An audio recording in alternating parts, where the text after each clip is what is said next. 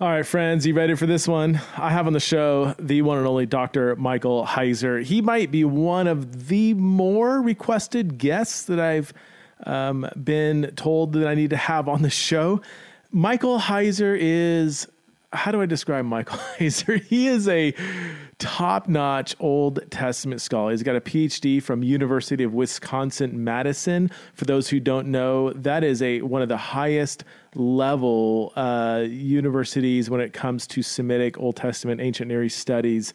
And he wrote a super provocative book called The Unseen Realm. And his understanding of the Bible, his understanding of the Old Testament in particular, his understanding of God and the divine council that we'll get into is really kind of mind blowing. And um, I, as I said in the conversation, what the stuff he talks about isn't super disputed among scholarly circles. I remember first reading this book and I was like, yeah, this seems like what I learned when I started studying the Old Testament really eh, on an in-depth level. But I think some of the, his claims, some of his um, the points that he's going to make is kind of new to people in Christianity who haven't dug super deep into the Old Testament. Uh, we're going to talk about demons. We're going to talk about the Nephilim and giants. We're going to talk about um, the relationship between the Old Testament and myth. We're going to talk about the divine council. We're going to talk about that evil spirit of Second Kings 22 that God allows to go and to be a, dece- a deceiving spirit in the mouths of these false prophets. We're going to talk about Genesis 6. We're going to talk about angelic beings having sex with women and producing uh, giant um, offspring whose deceased bodies give off the spirits that we now call demons. We're going to talk about demons. We're going to talk about the devil, uh, Ha, Satan, the Satan, the adversary. This is going to be a gnarly episode, okay? It's going to be an engaging one, and I can't wait for you to engage this conversation. Hey, if you want to support Theology Nara, help me to keep getting good guests like Dr. Michael Heiser, then you can go to patreon.com forward slash theology in raw. That's patreon.com forward slash theology in the raw. Support the show for as little as five bucks a month, which is incredibly appreciated during this the wake of this COVID 19 season. Uh, your support is greatly appreciated. One of the reasons why I've been upping my game uh, doing several pod, a couple podcasts a week, doing lots of YouTube conversations, um, is because I need to start working a little harder. I need to start making some money through various channels uh, during the season. So if you would like to support the show, you want to keep it going, Theology in the Raw, no, no, no, patreon.com forward slash theology in the raw. And also, as I've been saying uh, several times on previous episodes, um, this conversation is also a YouTube conversation. So if you want to see Dr. Michael Heiser in all his glory, you can go to Preston Sprinkle uh, in YouTube and see this conversation along with many, many others that I've been engaging in. Well, okay, without further ado, I want you to get to know the specialist when it comes to giants, demons, and other gods in the Bible. Welcome to the show, the one and only Dr. Michael Heiser.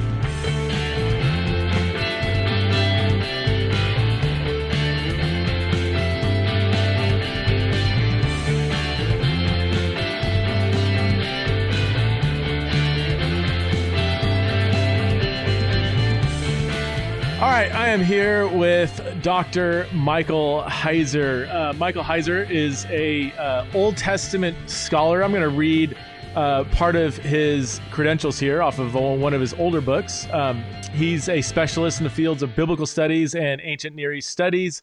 He has worked for Faithlife, uh, famous for putting out the uh, Bible software uh, Logos.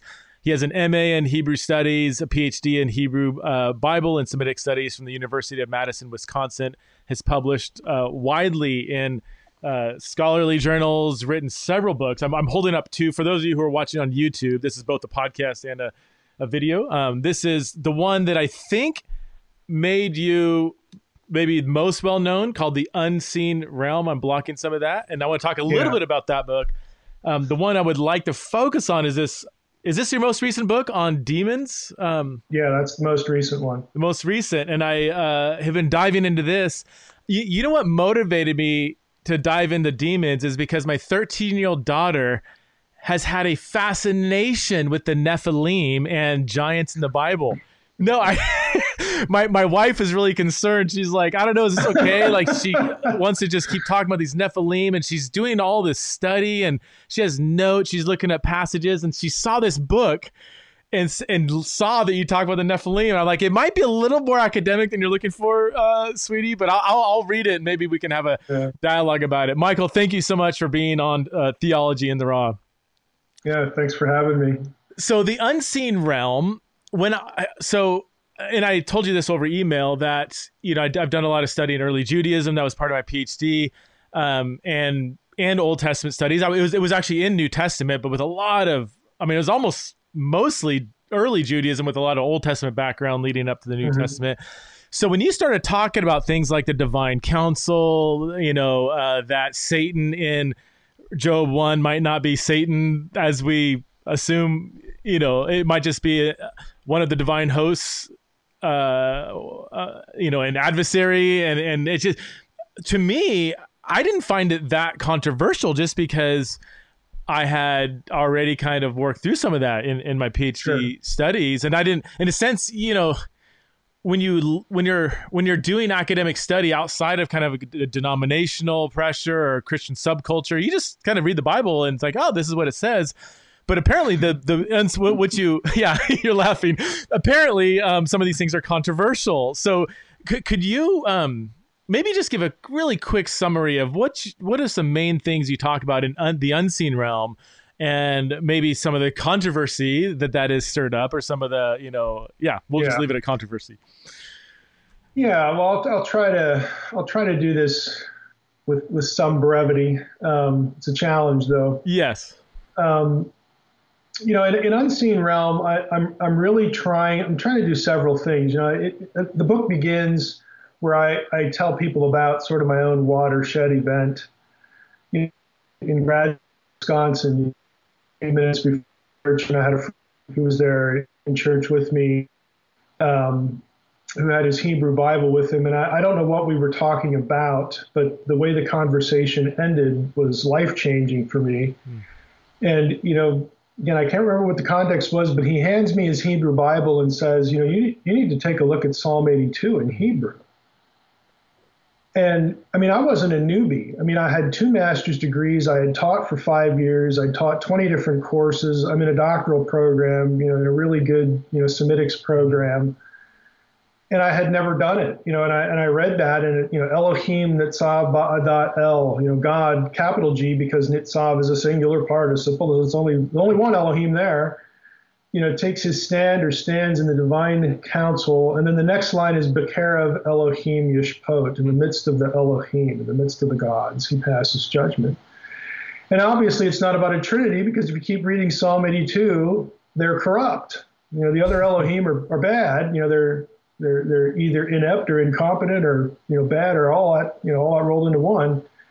And I looked at that and I thought, boy, that looks like a pantheon. Hmm. God, the God of Israel, the God of the Bible, judging a bunch of other gods. And it sure doesn't sound like idols because you know if you if you take that you know you keep reading you get to verse six where the speaker who's God says to this group, you know, I said to all of you, you know, plural pronoun, you are gods, Elohim, sons of the Most High, hmm. plural. And again, idols aren't sons of the Most High. You know, but you're going to die like men. And then you go over to Psalm 89, you get the same council language, you get the same sons of God terminology, and they're the councils in the skies. And, you know, I was just, I was lost. Like, hmm. like, what, what am I going to do with this? And, but fortunately, providentially, I had a, another thought, and that was, I bet Jesus knew this verse. Hmm. I bet Paul knew it. I bet other New Testament writers knew it. And somehow, the theology that they articulate with clarity about the uniqueness of the God of Israel mm-hmm. and the deity of Jesus, that somehow this passage doesn't overturn that. It, like, there's got to be some way where this fits together. Mm-hmm and make sense, but I didn't know what that was. And so I was, I couldn't, you know, I mean, God knew how to, you know, the Lord knew how to push my buttons because it, I couldn't let it go. You know, eventually it became a focus of my dissertation. you know, I, I, saw that it needed to be married to the two powers in heaven idea. That Segal was mm-hmm. correct. That hey, the Jews got this from somewhere, and then he has two sentences about where he, they might have gotten it uh, in his in his really important book, Two Powers in Heaven, which was by that time that was 1977. So that's like yeah. really old. But I again had never never encountered it because I had my experience was like you. You know, when you get to the doctoral level, they don't, they're not letting you read in translation. Right. You know, we're not doing this anymore. Yeah you know, you're, you're going to have to read the text in context, the way the, the ancient writers thought about it and the way they articulated it, what they meant, you know, what their audiences thought when they were reading this. You know, we're, we're, we're done, you know, filtering it to you through whatever tradition it is that you like. Yeah. That's over. it's a wild, wild west, man, once you get at that yeah, level. Yeah. And, and that was, you know, it was a wonderful experience because when when you know I had to work through the the there's a fear you know yeah. involved in this where and again this is going to sound goofy, but it's like if I like really decide to read the Bible the way an ancient writer wrote it and the way that his readers because he's writing it to an audience this is intentional it's not random you know like i'm just going to scramble some words down and a thousand years from now they'll figure out what this means you know it, it doesn't work like no communication works like that. So, but if I if I go down this rabbit hole, if I take the red pill here, mm-hmm. you know, I don't know where I'm I'm going to land, and I'll probably lose friends. I'll probably be ineligible for jobs. You know, like like, you know, what church is going to want me? I mean, it, it you, you, go all these things go through your mind, and it's like I couldn't let it go. Hmm. I couldn't let it go, and, and and once you cross the Rubicon there, you know, once I did the, the scriptures, again, I'm a doctoral student, but the, the scriptures just opened up. Hmm. And so, like, like when I talk about Unseen Realm and, and when we were putting the book out, I originally put out the first manuscript online because I figured no one would publish it. it would just be too shocking, you know, for like an evangel, you know, an audience that took scripture seriously. That this, they, they won't be able to, to deal with this. But eventually, you know, one circumstance led to another where, where Lexham was formed. And then two years later, they found out about this manuscript, and then the rest is sort of history. Mm-hmm. But it, it was scary, but the scriptures have, have opened up to me in, in ways that I could never have imagined. And it really was like reading my Bible again for the first time mm. as a doctoral student. Can, can you unpack maybe for an audience that might not understand quite what the what is the controversy here? I mean, yeah. Um, and so yeah, maybe, maybe just to explain it to somebody that yeah. hasn't quite in followed. 82, you know, you you what what you know when I when I had my when I was confronted with the text, okay, when when when God said grab me and grab me by the neck and look at that, you know, just when you're confronted by the text in that particular passage, and I said it looks like a pantheon, we're taught to not see what is what the text actually says. Mm-hmm again, you know, it's the Trinity. Oh, it, it, these aren't really gods; they're, they're idols, or they're Jewish mm-hmm. elders, or you know, whatever. You know, and anything but what the text actually says. Yeah. And the reason we're taught that is because we are so reflexively used to when we see the letters G, yeah. O, and D on a piece of paper or on a screen, our brain defaults to oh, the letters G, O, and D mean a specific set of unique attributes. That's what that means. So, so we can't put an S on the end of it. That just creeps us out. Mm-hmm. And it creeped me out too, because that's the way I was taught to think about G, O, and D. Okay. Well, the biblical writers don't use Elohim in that verse and in, in other passages with a with the idea that the term the term itself means a specific set of unique attributes. And and again we, we know that because if you actually look up where all the places where Elohim occurs it's a few thousand but it's you know there's a payoff to it. If you actually do that you'll discover that you know there's there's like five or six other things in the Hebrew Bible that are called Elohim mm-hmm. that are not the God of Israel. Right. You got the gods of the nations you got the disembodied dead in 1 Samuel 28 You've got the Shedim, you know, in, in Deuteronomy 32. I mean, you know, you have this passage where you have sons of the Most High who are getting judged for being corrupt. I mean, you, you have this. So that alone should tell you that Elohim does not refer to a unique set of attributes. Mm-hmm. And that's important because that undermines the, the liberal critical view of an evolution from polytheism to monotheism. It undermines that as well because they're operating from the same assumption. Okay. Right.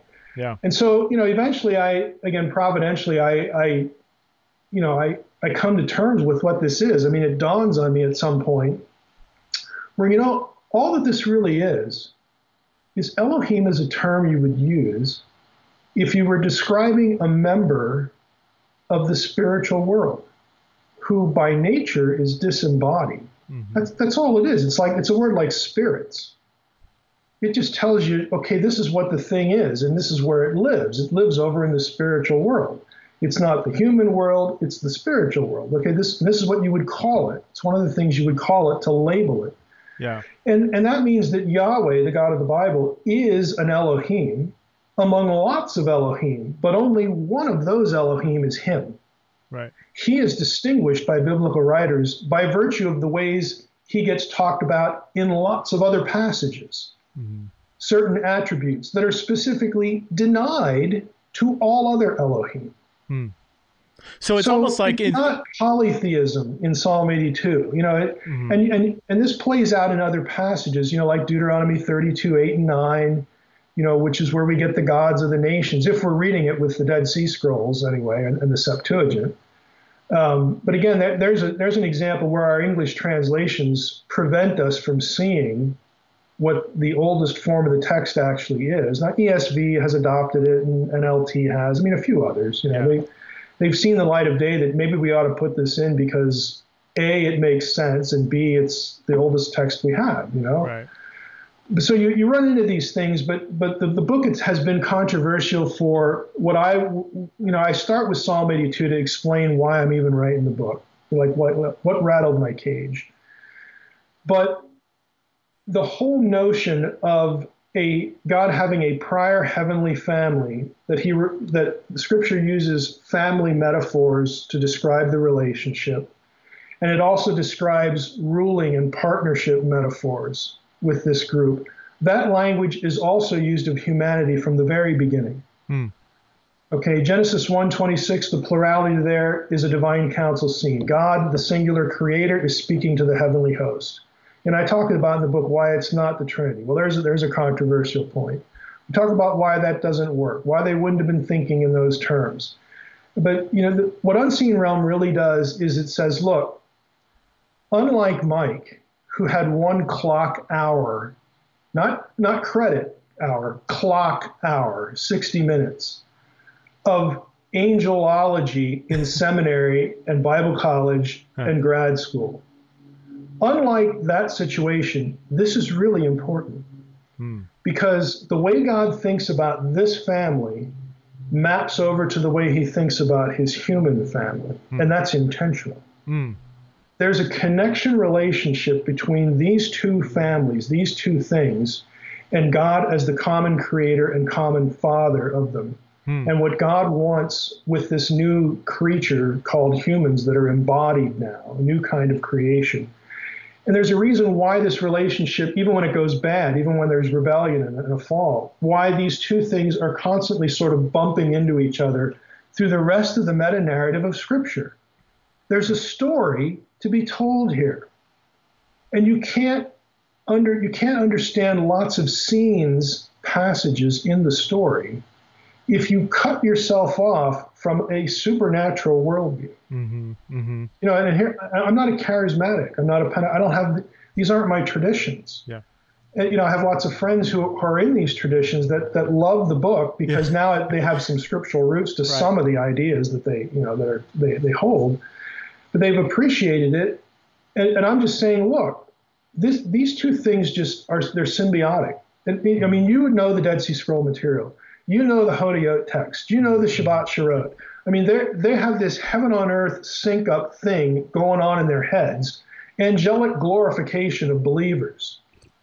Okay, that the language for all of these things shows up in the New Testament, and we have no framework as evangelicals mm-hmm to understand any of it because we have cut ourselves off from, from this whole perspective of the way we look at the Bible. And so, what Unseen Realm tries to do is it tries to create the framework for understanding that. And I also try to, to convince readers that you need, when you read the Old Testament, you need the Israelite living in your head. Mm-hmm. When you read the New Testament, you need the Second Temple, the first century Jew, living in your head. Mm-hmm. The right context for interpreting the Bible is not your context. It's not evangelicalism, it's not Pentecostalism, it's not Catholicism, it's not anything that post dates the biblical period. Mm-hmm. Mm-hmm. Zero. Yeah. None of it. okay, the right context for interpreting the Bible is the context that produced the thing, that God picked people in these contexts to communicate to their audience. And if we can if we can get them living in our heads, we're going to understand a lot of things that to, that look really strange to us now, mm-hmm. or that you know our, our churches are filled with people who know lots of data points. They do know you know a good amount of Bible, but they have no framework in, in which to understand these data points. And so they can't see how these things interconnect. Mm-hmm. They can't see the intelligent interconnectivity of yeah. Scripture. Yeah. You know, and, and so I, am just trying to kick that can down down the road a little bit. You know, to please consider reading the Bible in this way and focus on the meta narrative and, and, and have this worldview in your head. Don't be a modern Hmm. Don't be a post enlightenment believing skeptic, okay? Don't be that person that, that you're actually born to be, okay? you know, and that, that's the hard part because we are modern. We live in a technological society. We're, you know, we, we have we, we have Christians who are selective believers in supernatural content. Mm-hmm. Well, I need Jesus. I need God. I need I need the concept of sin to mean something because then salvation means something. You know, these are all spiritual, theological, you know, supernatural contexts. And we need this column, column A, but the stuff in column B, like that First Peter 3 passage, that Genesis 6 stuff, man, that's just, I, I can't deal with that. well, surprise, surprise, both columns, both buckets come from the same right. source. When you talk about the divine council, so what instead of envisioning, you know, a white guy in a beard on a throne just making, you know, decisions, you know, parting the Red Sea and doing this, or even if we can expand it and be more Trinitarian, that you got Father, Son, Holy Spirit, kind of, you know, like at the shack or whatever, you know, making these decisions. You're saying, biblic, just biblically, we should envision God, to triune God, with a, a whole council of angelic beings, and when they're deciding to do something, he is conversing almost like a judge i don't know with the, with a jury and an attorney. And you have an advocate and an adversary. And it's way more for lack of better terms messy than we make it out yeah, to be. there's there's participation and god enjoys participation. You know all of these all of these are metaphors that the writer the writers are forced to use the language of order and decision making and royalty especially you know the royal court to talk about what God is up to, and and you know again the meaningful input of his his counselors, his advisors. You know, these are these are simple ideas. Do you like order or chaos? Mm. Hmm. Well, you know, I like order. Well, that's good. You like order because you're smart, right? Yep, yep, yep. Well, is God intelligent too? Well, sure. Well, it stands to reason then he'd like some order, okay? And, and so to talk about God, we, we map over the conversation that help us express these things, you know, just order and disorder. We map that, the biblical writers map that onto the spiritual world because they have to. It's not their world. You know, they're they're they're given information, they, they use reasonable deduction, they use the language and metaphor, all these things are in play, you know, when it when it comes to scripture. And and when you really get down to it, like I wrote this little book for new believers called What Does God Want? Hmm. What God wants is a family. This is why humans exist. There's no deficiency in God. He just enjoys creating beings like himself to have relationship.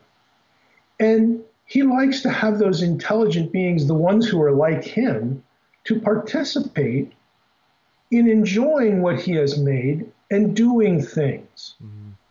It's the dad to the kid, you know, the toddler. It's, you know, it, it, it's the, the guy who knows his business really well and he has an apprentice. Well, you know, take a take a whack at it. You know, if you mess it up, we'll fix it and we'll move on from there. You know, it, it's this kind of relationship. And so I get asked, well, what does God need with a council? You know, He doesn't need a council. He doesn't have that. He doesn't have that need at all. What does He need with a church? what does He need with you? He doesn't need any of this stuff, but He likes it. Yeah. He likes participation. So you go to passages like 1 Kings 22.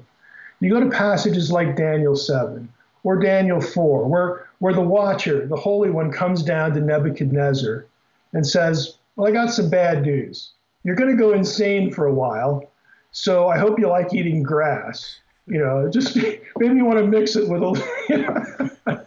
I mean, it, but he says, this sentence is by decree of the watchers, plural. Yeah. And then three verses later, he says that the sentence is by decree of the Most High. Hmm. So it, it, gives you both sides of the same coin. I mean, we don't have a bunch of you know holy ones in the heavenly host running rogue and, and doing things that you know God doesn't want done, but He'll invite participation. Say, okay, like with Ahab, it's time for Ahab to die finally. So how do we want to do that? Yeah.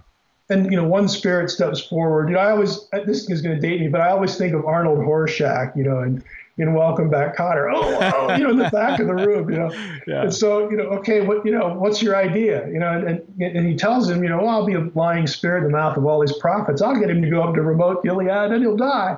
Yeah. And God says, yeah, that'll work. I know I have to buy that. I mean, it, but if, if he would have come up with something stupid, God would have just said, I will call on you later. Anybody else? You yeah. know, like like I, want good ideas here, not stupid ideas. That that pat that second Kings twenty two, I forget the verse. Is it verse 20 yeah, first kings 22 19 through 23 yeah go if you're listening or watching go read that passage with it just pretend like you're not a christian you never read the bible you're just reading a text and what would you envision that that is a disturb well that it's disturbing for evangelicals that have a lot of presuppositions, and we're all have presuppositions. It's normal, it's part of life, but I think it takes a lot of courage to be open to say maybe my presuppositions need to be bent around this text rather than bending the text around our presuppositions. I, I want to transition though to Genesis 6 because this is a passage that has intrigued me for years. And, you know, as a scholar in early Judaism, Genesis six is kind of like the John three sixteen of early Judaism. There's few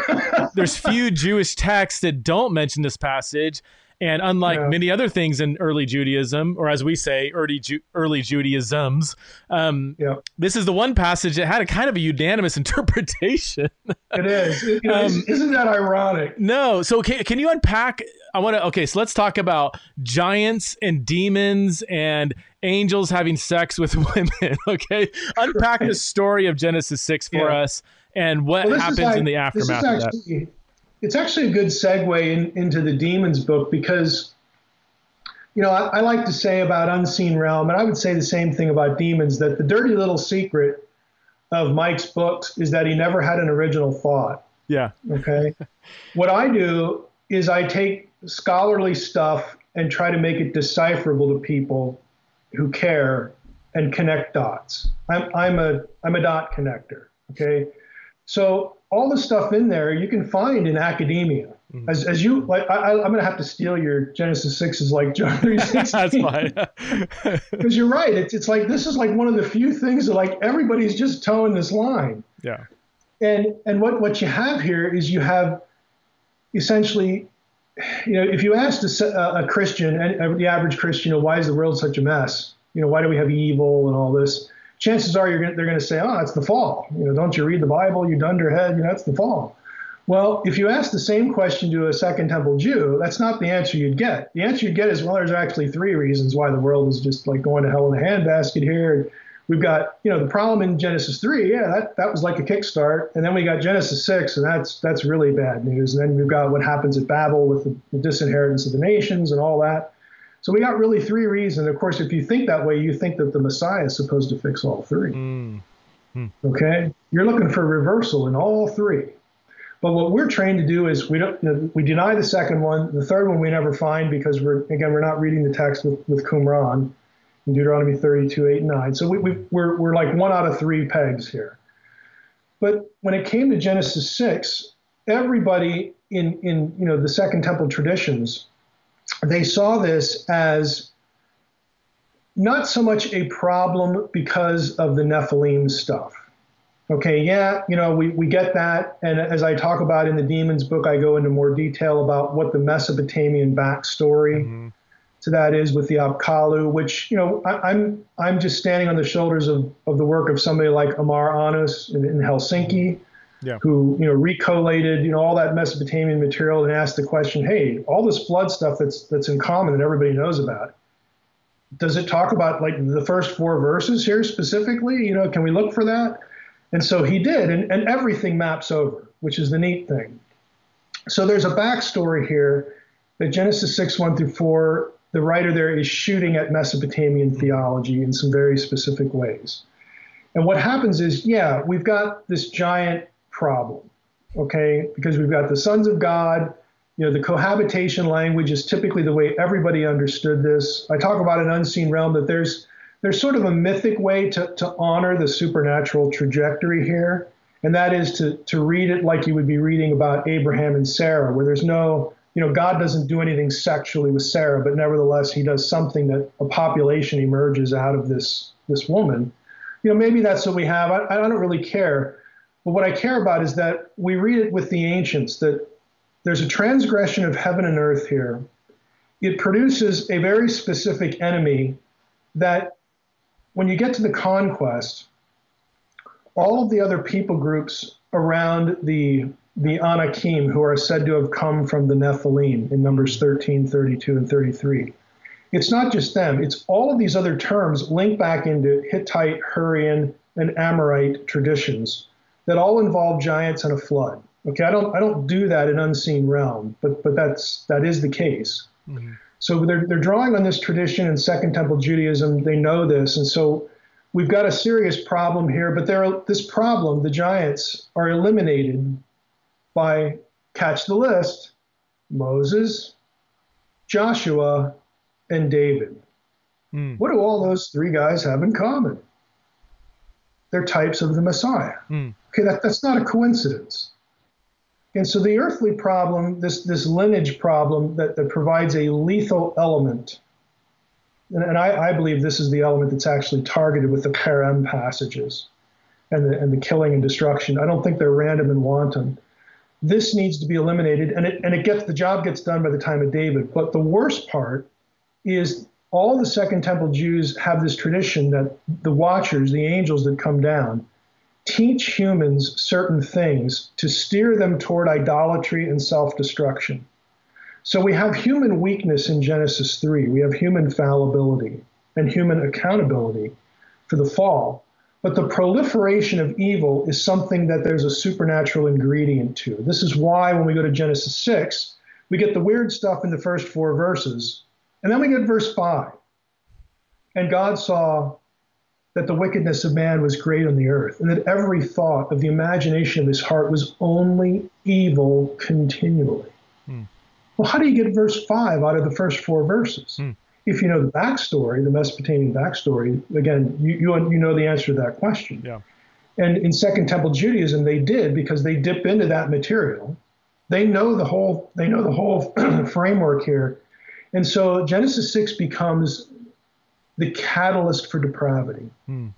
It becomes a, a, means by which supernatural beings that want their own imagers, that want their own peoples to rival Yahweh, that, that essentially see how one of their own kind was treated after the, the first rebellion, how Yahweh is only interested in redeeming humans.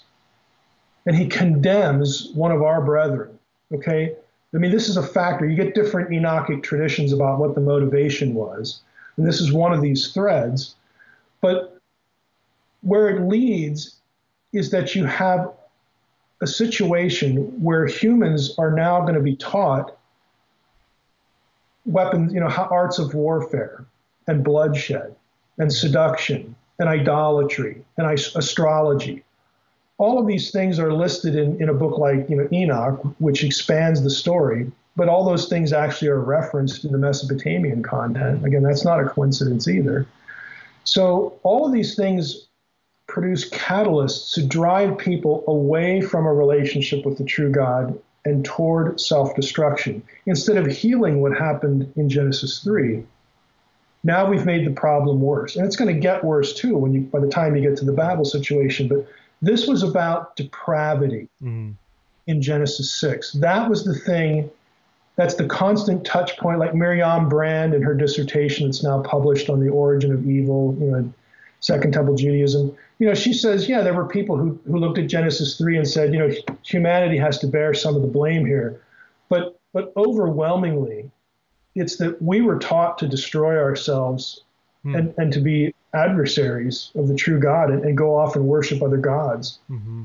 And, and essentially do things that really just lend themselves to our own ruination. Mm-hmm, mm-hmm. We were taught to do that. This was a catalyst, catalytic event to make the whole thing worse. And so that's why it was a serious problem yeah. and a consistent touch point. So know, in the second temple period. I have a question about the so the so sons of God, angelic beings have sex with women and yeah if you're asking me how it works i have no idea. well, no, my question is so you have nephilim which are the giant offspring of this union um, and I don't, yeah. I don't know the dna or biology of all that. How come nephilim show up and then in numbers 33 if they've been wiped out by the flood was there yeah. Yeah you, you actually have you, have you have a little bit more than three, but you got three major approaches to this. You know, and I, I outlined them in Unseen Realm, because this was an old question. You know, you, you'll find these the answers that I'm going to give you emerge out of you know more ancient texts. And one was, well, Noah, somebody in Noah's family was, for lack of a, I'll use a modern word, a carrier. Hmm. Okay, Noah was righteous in his generation, it's not toledot, the genealogical word. It's dor, you know, like his time period. Okay, yeah. and you know we have to admit that dor is used in one passage for genealogy, so you know I'm aware of that. But you know, this was one of the views that that Noah there was something wrong with Noah and his family because you have other you have later texts in the Second Temple period that have Noah as a giant. You've got a, you know the Genesis Apocryphon where Noah's you know parents are arguing like you know Noah's dad says to his mom, "Hey, are you, you sure that's my kid?" You know, and she's like, "Oh, it's not the Watchers. Don't you remember the other night when you know? Okay, okay, okay you know." So you you know you, you get texts like this that show you they're thinking about it. So that's one option. The other option is you have a regional flood, you know, not a global. Uh, by that and unseen a little bit, and then the is, is if you go to six in verse four where it says.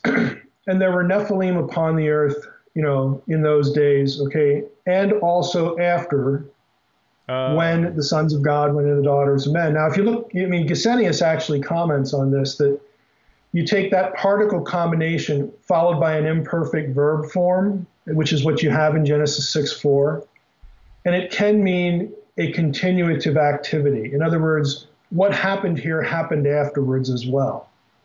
So there, there were some that thought, okay, maybe this is what is going on. But, but this is a very old question. Um, you know, I, I don't really, you know, I, I, view my job in Unseen Realm as sort of telling people, well, here's here are the buckets. You know, be warmed and filled. Pick the one you like, or you know, whatever.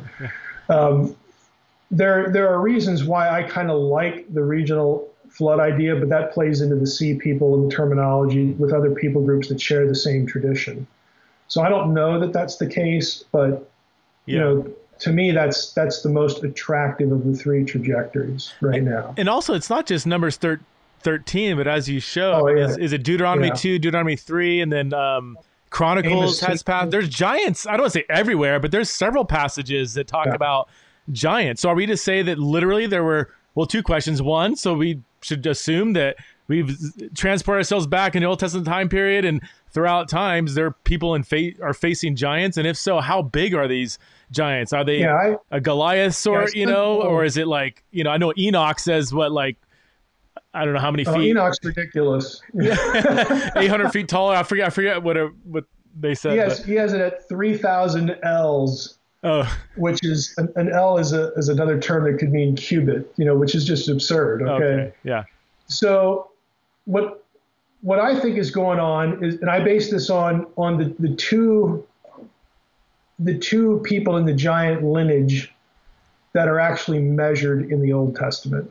I mean, one doesn't have a name; it's an Egyptian. uh, with which is five cubits. So that's a, that's in the seven foot neighborhood. Goliath, if in the Masoretic text, is six cubits and a span, which is nine feet six inches tall. In the Dead Sea Scrolls, he's four cubits and a span, yeah. which is six foot six. Yeah, yeah. Okay, so I, I view these these individuals as being unusually tall, you know, six foot, upper six foot, maybe seven feet, you know, that kind of thing, kind of like today. Okay.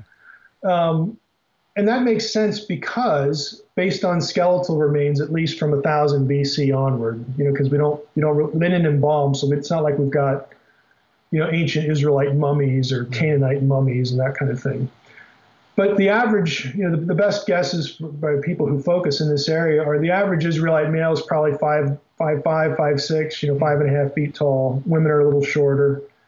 So if you've got a guy who's a trained warrior who's six and a half feet tall, and you know you're just sort of the the podunk rabble, you know, from from Egypt. you got a bunch of these people that are that are living, they're scattered throughout the land. I mean, I, I don't think we, we should think of this in terms of a race. I think we should think of this in terms of a scattered population. That in hill country, there's concentrations. You get some in the Shephelah Valley, in the yeah. conquest, and some of the some of the major urban centers.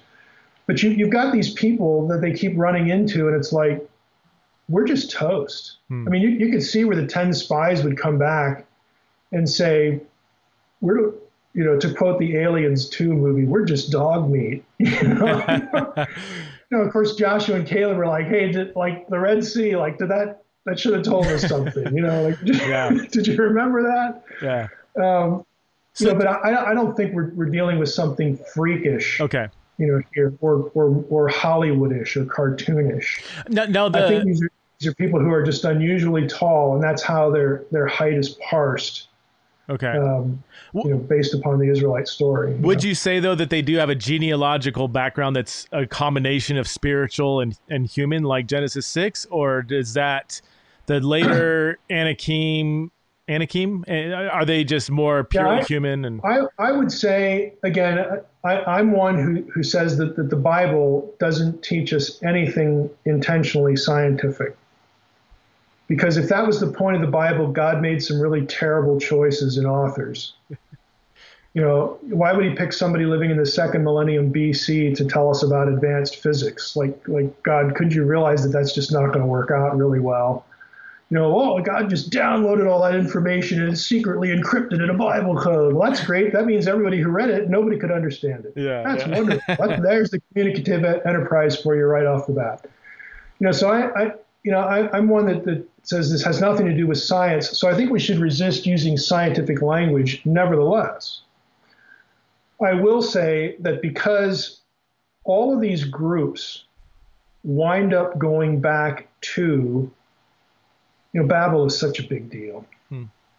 You know, Babel and Babylon pop up in the craziest places in in the biblical worldview in all periods. Mm-hmm. So much of this the, the, the, language group terminology winds up either in Amorite traditions, and we have to realize that Hammurabi was an Amorite. This is the Amorite dynasty of Babylon. Okay, the Amorites, that actually means something to an Israelite. You know, it means lots of chaotic, spooky, spiritual stuff, all right? So we've got Amorites, we've got Hurrians, we've got Anatolians, the Hittites, they all have these same traditions because they they they're culturally mixed to a much greater degree, and, and also prior to Israelite occupation. You know, they, they all use cuneiform, for instance. They all have the same sort of flood stories and all that kind of stuff. Because it goes back to the great chaos enemy Babylon, I would say that they do. There is a spiritual heritage here in, in some fashion. I don't know that we can use the language of DNA because, frankly, how does DNA hmm how do you get spirit stuff in DNA anyway? You know, I, I, it just doesn't seem the right way to talk about this kind of thing. But I think, in, in view of who these people were and where they came from, when you saw among their ranks somebody unusually tall, the first thing you thought of was the Apkallu, mm. like Gilgamesh you know the giant warrior from from from the, you know this is this is who the Babylonian gods raised up to oppose us. Hmm.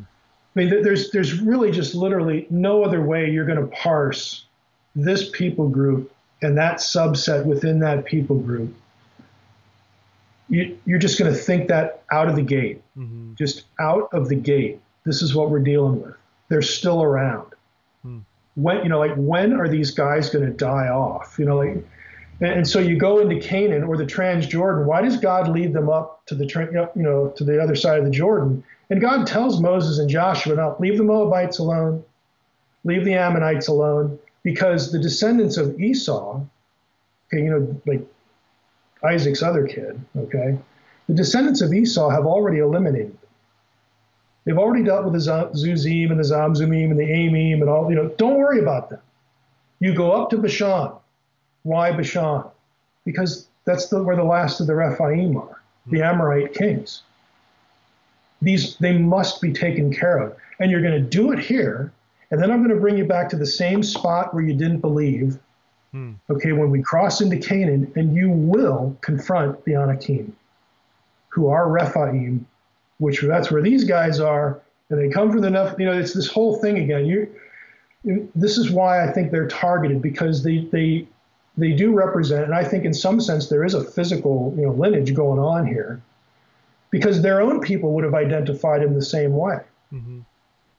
They would have believed that these people descend from the gods in some way, that, and they they have this this lineage to them, this this post flood Apkallu tradition.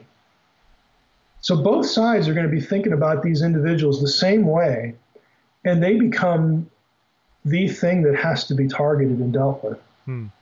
Can you explain yeah, the, most, the, most, lethal threat? Can you explain the family tree of the three terms you use? So Nephilim, Rephaim, and yeah. uh, An- Anakim. Is that right? Or and what's the relation? Is yeah, Nephilim the, the overarching cat- category? Yeah, Anakim is a term that you'll see in Deuteronomy two and three, and in Numbers thirteen, this is the this is the group where when the spies go in, they bring back the report and they say, We saw the Anakim in the land. The sons of Anak is another way they're referred to. Yeah.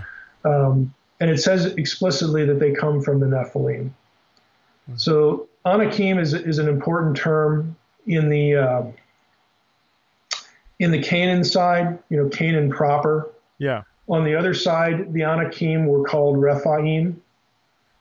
Okay, okay. so you, you get this terminological mix. If you read through Deuteronomy 2 and 3, it'll say that the Anakim, you know, are, are Rephaim. And, okay. and it, that's where you also get Amorite, you know, referred to. But, mm. but Amos 2 sort of lumps them all together.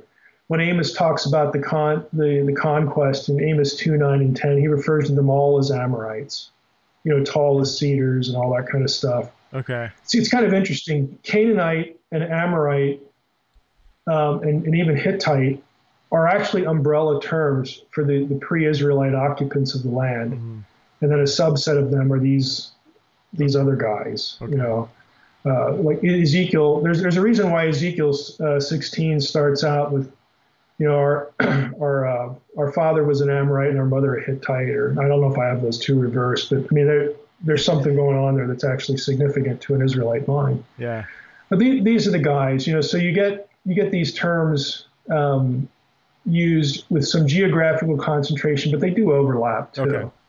And, and Rephaim is important. I think this is what you're angling for. Because in, in Second Temple Judaism, when you when you killed one of these, uh-huh. their disembodied spirit is what what became known as a demon. Mm. Okay, they're they're the seeds of this idea are in the Old Testament in passages like Isaiah 14 and Ezekiel 32, and there's a couple Psalms where you have the Rephaim and Sheol. Right. Okay, and, and you know they're not handing out party favors. Okay, you know you just you you don't. This is a place you don't want to be. Yeah. To begin with, and now now they're there, and and and again it, it provides these little kernels, these little data points for linking that term with the biblical material uh-huh. of the giant clans, you know, when they were still alive, you know, on earth and all that. And then, you know, some of these places like Bashan and Ashtaroth and Edrei, which even in Canaanite texts were viewed as gateways to hell, gateways to the underworld. And it's very easy to see how on the other side of that, you could come out with Second Temple Jewish writers saying, okay, they're evil spirits and they live in the underworld and they can come out because the original sons of God offenders they got locked up in the abyss. You know, they're they're, they're in chains of gloomy darkness, as Peter says. Mm-hmm. But these guys aren't. So they come out every now and then to harass us and seek re-embodiment. And boy, we hate these guys. You know, it's just they're they're bad news. You know, we don't want to be there. We don't want to meet them. They're out to get us and harass us and harm us and possess us. And mm-hmm. you can you can see again the logic mm-hmm. that that goes into the association. And in the demons book, uh, I, I, build off a, a, dissertation that's now published in the Mohr Siebeck series by uh, Clint Wahlen, hmm. who did a, his dissertation on unclean spirits, the impurity of spirits. Interesting. And he, and he, you know, he asks a really simple question. He says, "Why are they called unclean?" And it's not because they're ugly and they're icky, hmm. okay, like Hollywood. It's because in the Levitical worldview, the fundamental premise of uncleanness was forbidden mixture. And this is what they are. They're the product of forbidden mixture. So of course they're unclean. Duh. You know, I mean, but again, to us, we we have to. I mean, yeah. somebody had to write a dissertation on that. That doesn't like intuitively occur to us. It's it's why in, in Qumran they're called bastard spirits. Well, that's what they are. Hmm. Lo and behold, you know, the terminology actually makes sense you know, so you, you get what, what I'm trying to get at is here is th- for us, the worldview is really foreign and it takes a lot of work to even penetrate why things are talked about the way they are. Mm-hmm. To an Israelite, and again, a literate Israelite, somebody who actually has a Bible, and you know, a Second Temple Jew, a lot of this is just intuitive. I mean, they, they they just know this stuff. So you're saying d- demons are the spirit that came from that co- that come from deceased that is, giants. That is the second temple answer to where do demons come from? Right. Now, now the, the title of the book is deliberate. The book title is Demons, and the subtitle is oh. what the Bible really says about the powers of darkness. I want people to know that not all the powers of darkness are demons. Hmm. See, in Christian tradition, black hats are demons, white hats are angels. Right. We're done now. This is why, again, I had one clock hour, you know, of, of, training, and we didn't get into any of this stuff. Uh, you know, there's nothing to see here. Right. Let's move on to something interesting and important. You know, like what dichotomy and trichotomy. you know, I mean, we could spend a week on that, but we can't do any of this. You know, yeah when it comes to the demons you encounter in the Gospels, the, the, this is what the Jewish thinking is like. I don't know if were you a contempt? Did you have Archie Wright at all? Was he at? I mean, you went to I went Durham. To Aber- or, I was at Aberdeen. Aberdeen. Yeah. You went to Aberdeen. Okay, I think Archie went to Durham. Hmm. But you know, Archie Wright, who has been teaching at Regent in Virginia. Hmm. I mean, he more or less wrote the book on this, you know, the origin of evil spirits. I mean, there's other good books. But Archie goes through and you know, he collects all the material. That, that, was his dissertation and got published by Mohr Siebeck. And mm-hmm. you know, Annette Yoshiko Reed has done some really good stuff here. And I mean, Stuckenbruck has done great mm-hmm. stuff. Yeah. You know, when you have again, I don't. It's wonderful because I don't have to do any work. You know, it's just like yeah. you know you you get a few of these dissertations and it's like okay there, there it is. But but you know how do we how do we process the data points? Yeah. Because there are a lot of unanswered questions you know we're like the, the, the, relationships between the Satan figure and, and you know the who will again be capital S Satan in the New Testament, and he also is in, in the intertestamental period as well. But Satan figure and the, the demons, and then the, the, the gods of the nations, the fallen gods of the nations, which is actually where Daniel gets his theology from. Hmm. You know, principality, the, the, the princes, the supernatural princes over the nations where does Daniel get that? That's, there's, there's a good example of a question that we never ask. Okay? Like, where does Daniel get that? Is he sitting there one day in Babylon thinking, man, I, I got to finish chapter 10, but I don't know what to say. You know, I, let's just make something up. And that looks good. Nobody will notice. I can move on to chapter 11. You know, no, it, he gets his theology from the Deuteronomy 32 worldview hmm. that, that the gods of the nations were assigned to those nations, allotted to them in, in a punishment by, by the Most High, which is a situation that goes terribly wrong and we know you know from Psalm 82 they're getting judged for sowing chaos among the nations and injustice and all this stuff. You know, basically they turn all they turn their charge each of them into an anti-Eden. And, and, and accept worship you know, for themselves and, and seduce the Israelites to worshiping them as well. I mean, it, it just goes very badly, but that's a third group. Mm-hmm. So it's this group that, that's over the nations. This is where Daniel gets his theology that somehow geopolitical, you know, turf and empires are somehow linked to supernatural powers.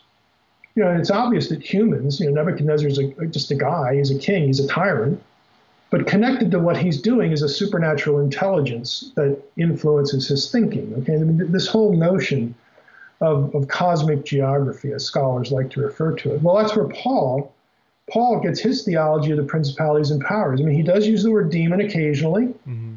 In 1 Corinthians 10, you know, 21 and 22, and, and he's he's alluding to Deuteronomy 32, which tells us again that the gods, Paul considered the gods to be real entities, the Shedim, right. who are Elohim in Deuteronomy 32, 17. So he, he does refer to them as, as demons, and that's usually a Septuagint thing, you know, because the Septuagint kind of levels the terminology. But in these cases, he uses rulers, thrones, principalities, powers, dominions, you know, all this kind of language. And what do all these terms have in common? They're terms of geographical rulership. And in Paul's head, he's the perfect guy to use this language. I mean, you, why would he be thinking of it? Well, he's the, he's the apostle to the Gentiles. Hmm. It's his job to take the gospel to all these disinherited regions and preach to them. And God is going to fulfill the Abrahamic covenant that says it's through you know, the seed of Abraham, Jesus, the Messiah, that these nations are going to be blessed. I mean, you know, God is He is out to get people from everywhere. It's not just Israel. Mm-hmm. And this is this is the stuff that, that I think, you know, I like Bible stuff. I like biblical theology. Okay, I, but what I really hope people take away from the Demons book is I, I hope they are alerted to and arrested by Paul's connection between the resurrection and ascension and really the kingdom of God with the nullification of the authority of the rulers and principalities and powers. Paul connects those two ideas when he talks about the resurrection. And he and more specifically, he connects it to the fullness of the Gentiles, which is the fulfillment of his job in the context of the Great Commission. So, in, in other words, when I get asked what spiritual warfare is, my answer is really simple. It's the Great Commission. You have to ask yourself, what do the powers fear? What don't they want to happen? Hmm. I'll tell you what they don't want to happen. They don't want the fullness of the Gentiles to happen. Wow. Because as Paul says, when that happens, Israel will have its awakening, you know, whatever all Israel means, okay? Mm-hmm. But that the fullness of the Gentiles is a catalyst to the awakening of Israel, and then the end will come. This is when the sentence passed in Psalm 82 is going to be carried out. Mm-hmm. They're done. They're destroyed. They're not just nullified in, in the authority they have, that's been withdrawn. As soon as Jesus sat down at the right hand of God, okay, we're done with that. They have no authority over the people living in these places. You know, the Lord says, go get them. I mean, you have the authority now. You know, the Great Commission, the, the verse we all miss, verse 18. It's not just Matthew 28, 19, and 20. There's verse 18. Okay, all authority has been given unto me in heaven and on earth. Yeah. Okay. Well, who, you know, why is that new? It's because by God's own judgment, the Gentile nations had been under dominion of other gods. We're done with that. You know, I, I, wish we had time. I, I, I, could tell you a great story about me going on a pagan podcast. Oh yeah. Where, where this, I'll, I'll, I'll, give you the short version. So I, get an email one day and it's it's signed by Hercules. so it's like, okay, Hercules sent me an email, so I should probably reply to this one. You know? so I, I I emailed this guy back, and he, you know, we, we got into a, a conversation, and he said, look, I'm gonna be upfront with you because I'm a pagan. He goes, I, I worship the gods of Greece and Rome. And I just read your little book, Supernatural. He goes, I loved it. He goes, I finally found somebody that will know what I'm talking about when when we talk about the gods. Hmm. He goes, "Will you come on my podcast?" And I'm like, "Oh, sure. This sounds like like it'd be fun. You know, why not? You know." So I go on this guy's podcast, and and no lie, I mean the audio is terrible. You know, it's unfortunate, but for the first I don't know five ten minutes, it's this guy going through all these Greco-Roman texts that describe the Deuteronomy 32 worldview. Huh. we worship the gods we do because they're allotted to us. And the bigger gods said you do this and that. And, know, I have a passage from Plato in the Demons book that, that illustrates this hmm. point. They even use allotment language. It's, it's just remarkable. Hmm. But, but what it what it, it did for me is like, okay, you know, I had this moment of, of this epiphany, like right on this guy's show. And, and I'm listening to this and I'm, I'm like, this is awesome. I mean, even if even if I, I mess this interview up, I mean, this was just worth it because I'm, I'm like getting all this information. So he goes through all this stuff and, and he says, I have one question. If the Most High of Israel set this whole thing up, what does he want? It's like, oh, I'm so glad you asked. You know, and so it's like, you know, the, the rest of it was like, okay, just, just reimagine Paul's ministry. Paul goes into a Gentile city and he preaches the gospel and, and, and he you know he could have a probably happened every day to paul every day he's got some pagan in front of him he says look i get it i, I get it you know you you guys worship these gods and, and you're thinking you know if i believe this jesus stuff and i realign my loyalty to jesus i'm in i'm in serious trouble you know the gods are going to get me hmm. this i mean i they could get my family you know, who knows if enough people do this in the town, the gods are going to come after us. So it, it was a fearful thing. And, and, Paul could look at this guy in the eye and say, look, I understand that completely. Because the Bible, you know, you know, the Most High, you know, did this. But you have to realize that the same Most High became a man and was born of a woman, died on a cross, rose from the dead, and is ascended to his Father and in doing so, he stripped away the authority of these gods over you. So not only are you allowed by the Most High, the one who set all this up, not only are you allowed and authorized to believe in Jesus, but he insists on it. Hmm. So, I mean, it, it just, this is a this is a gospel conversation with a pagan Gentile. I mean, in a sense, their worldview has space for everything you're saying exactly. in, a way that's exactly. much. You don't have to say that whole narrative that you've been believing is wrong. Let me give you an alternative one. You introduce exactly. Jesus as the savior, the main point of the narrative that they're embracing. I have had people in in. I mean, you know, I've gone to conferences and done this, and there's a bunch of African pastors sitting in the back, and they're bored to tears. Yeah. it's like when we do this every day, you know. Yeah. But and it's the same with it's the Africans, it's the Hindus. Yeah. Okay, this is one of the reasons why I was motivated. You know, when I mean, I have a nonprofit because one of my listeners called me up one day and said I was stupid for not having one. And, and told me he would start it for me. So okay, go ahead and do that. And it's like when he does it, when like when he's serious, oh, what do we do now? Mm-hmm.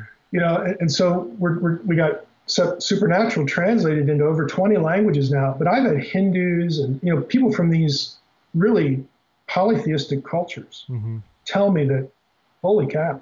Mm-hmm. I mean, this the, the conversation just changes instantly.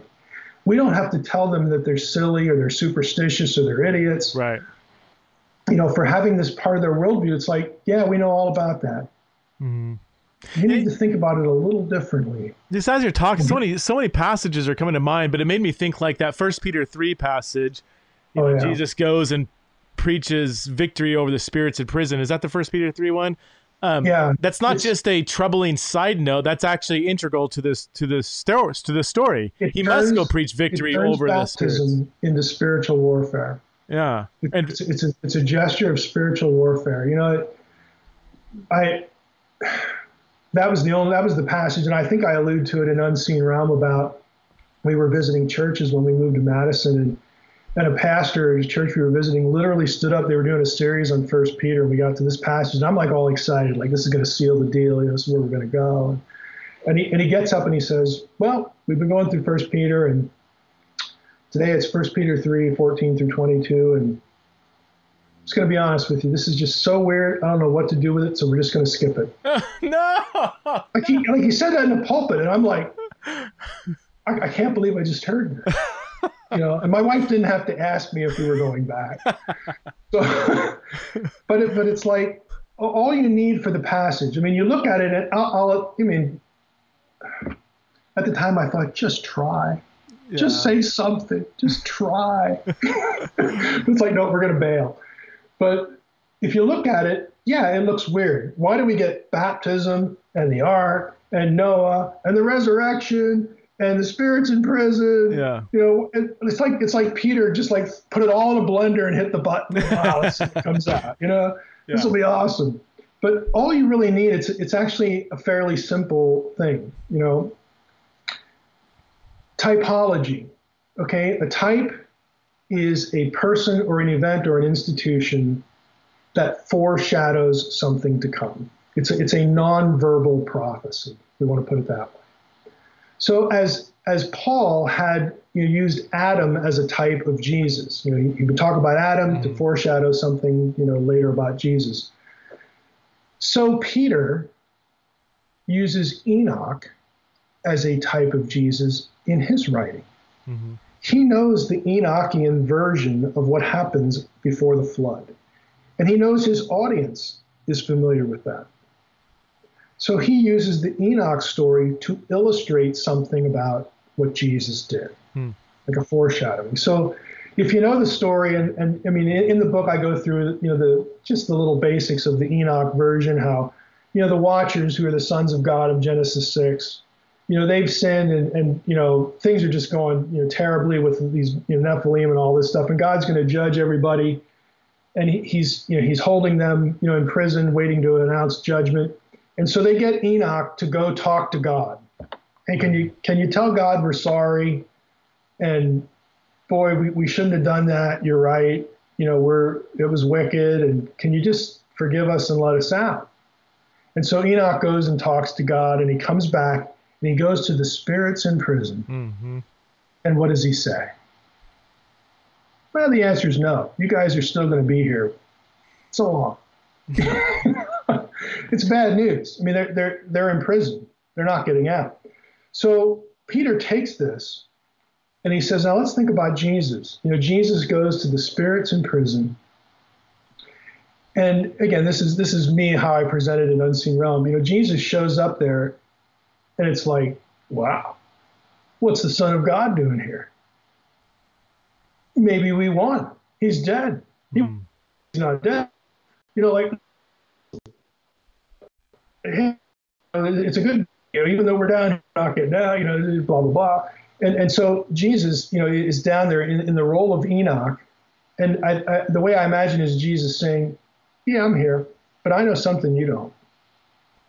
I'm not going to be here long. Mm. I'm going to be out of here in three days, and you're still going to be here. So you didn't win anything. You think you did. And so does your master but that is incorrect.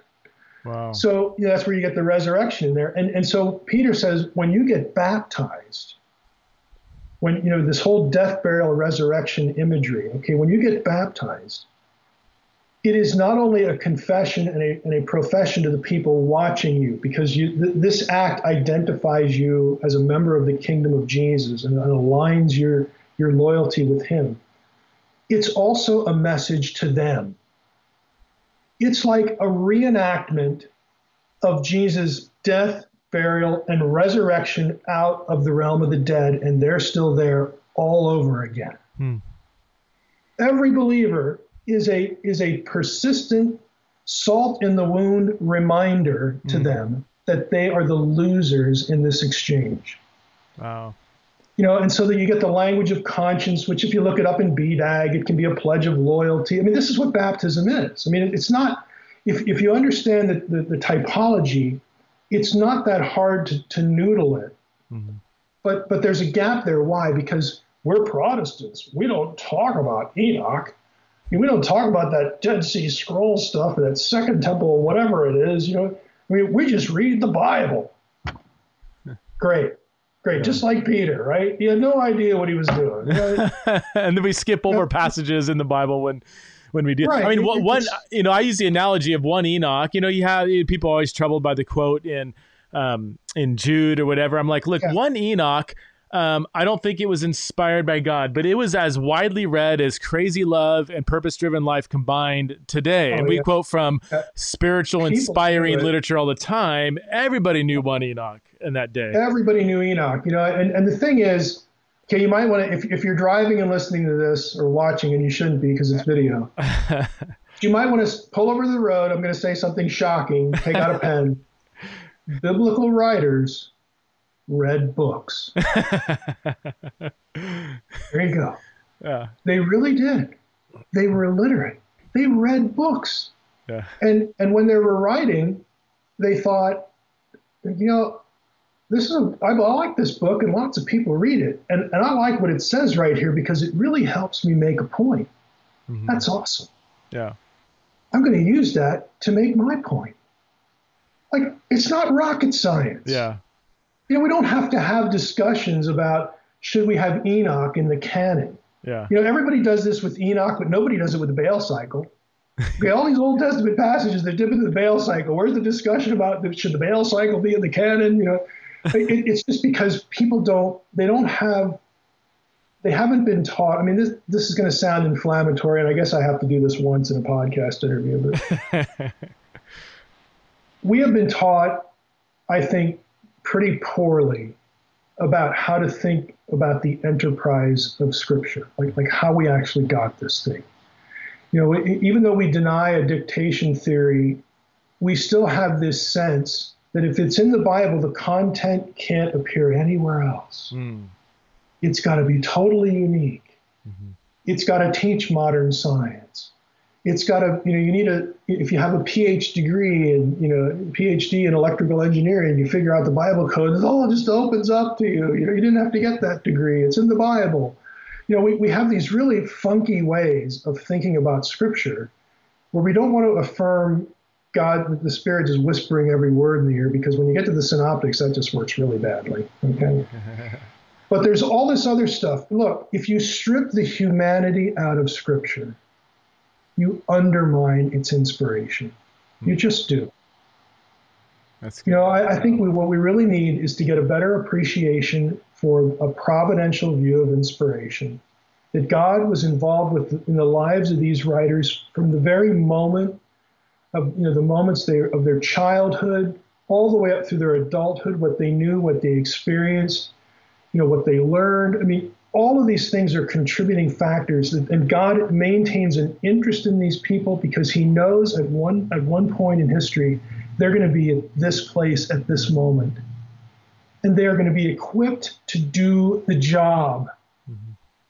you know it, it, doesn't have to be what we've done is we've turned the bible into a channeled book mm-hmm. this is what ufo cults do folks okay we've, we've turned the bible into a channeled book and we have stripped out a moment by a moment providential interest and oversight in the whole thing. Mm-hmm. And it's really, it makes it vulnerable mm-hmm. to criticism. And we can't process simple things like a biblical writer liked a book that he read and, and thought it would be helpful. Yeah. Like we can't process that. Yeah. You know, well, Michael, I, I, I I could talk to you for hours. We're over and over an hour here, and I'm uh, I don't want to cut in too much of your time, but uh, um, I, just, I, would highly recommend. I don't have to go to another meeting. Yeah. So, I, I, it, it, so I mean, Unseen Realm sold over hundred thousand copies, right? So I, think. Yeah. People, a good percentage of my audience is probably at least familiar with it. If you haven't read it yet, I would highly recommend. I I don't know demons. I thought I mean I have, to, I have this line around the house, and my kids are like, "What what are you reading?" I'm like, "Oh, this is good stuff. You got to check this out." But I, I, highly recommend demons. It's um yeah, a lot of the stuff we've been talking about. You go into great detail. I mean, what I love about your work is you know as an academic who likes to speak broadly to the church like you do. I mean, your your books are I would say very academic, but they're also very clear too. I mean, it, it, helps if you know the languages and you do go, you know, deep in ways that if someone's not familiar, they might be a, a little lost. But I, I, find your books to be very clear for academic work, which is, as you know, is not always, you know, um, the, the giftedness of academia. But um, uh, where else can people go find your work? You have a website, right? And uh, yeah, the the, the nerve center is DR as in doctor, DRMSH. So, so just DR in my initials, drmsh.com. You know, it's it takes you to everything else. For the books, you know, just go to Amazon. Everything's yeah. up there. Uh, I have a, you know, I have a Fringe Pop uh, 321 YouTube channel where we do. I mean, I've been in the Fringe community for over 20 years. so we, we try to do a, a gentle not in, in other words, non-confrontational apologetics response to crazy stuff that's you see on the History Channel and the, in the internet and YouTube and stuff like that. So we're about 100 episodes into that. Okay. Um, you know, the nonprofit gets my anything I have rights to. I, I try to translate to give away for free in other languages. So that's miqlat.org. But you, you know, everything you can find okay. um, is on the website. Naked Bible Podcast. We do one episode a week where we just right. do biblical stuff and we try to again do what we're doing here, like try to keep it in its in its own context. So. Yeah. Yeah, lots of things going on. Um, School of Theology is new. That's why I left Logos, you know, to, to hook up with this. So it's a large church that has had a. I'll, I'll put it the way they put it. We we no longer want to be an entertainment based church. We want to be a content producing church. So it's actually a network of churches, about 20,000 people, and very, very mission minded, mm. very international in its focus. So they asked me if I could go there and help. Mm. So it's like, yeah, yeah, we're, we're up for that. That's Celebration Church, is that right? And, yeah. And what city is that in? It's in Jacksonville. Okay. Great. Jacksonville, Florida. So they have they have seven or eight campuses internationally, and a few other ones in Florida, and, and one in D.C. Okay. One in Washington D.C. But it's again, if, if you've ever wondered what would happen if if like one of these huge megachurch networks all of a sudden decided or or, or came with was confronted with the realization that you know what we're doing here doesn't look a whole lot like the Great Commission, and mm. maybe we should be teaching people and mm getting people focused on learning scripture and doing our job.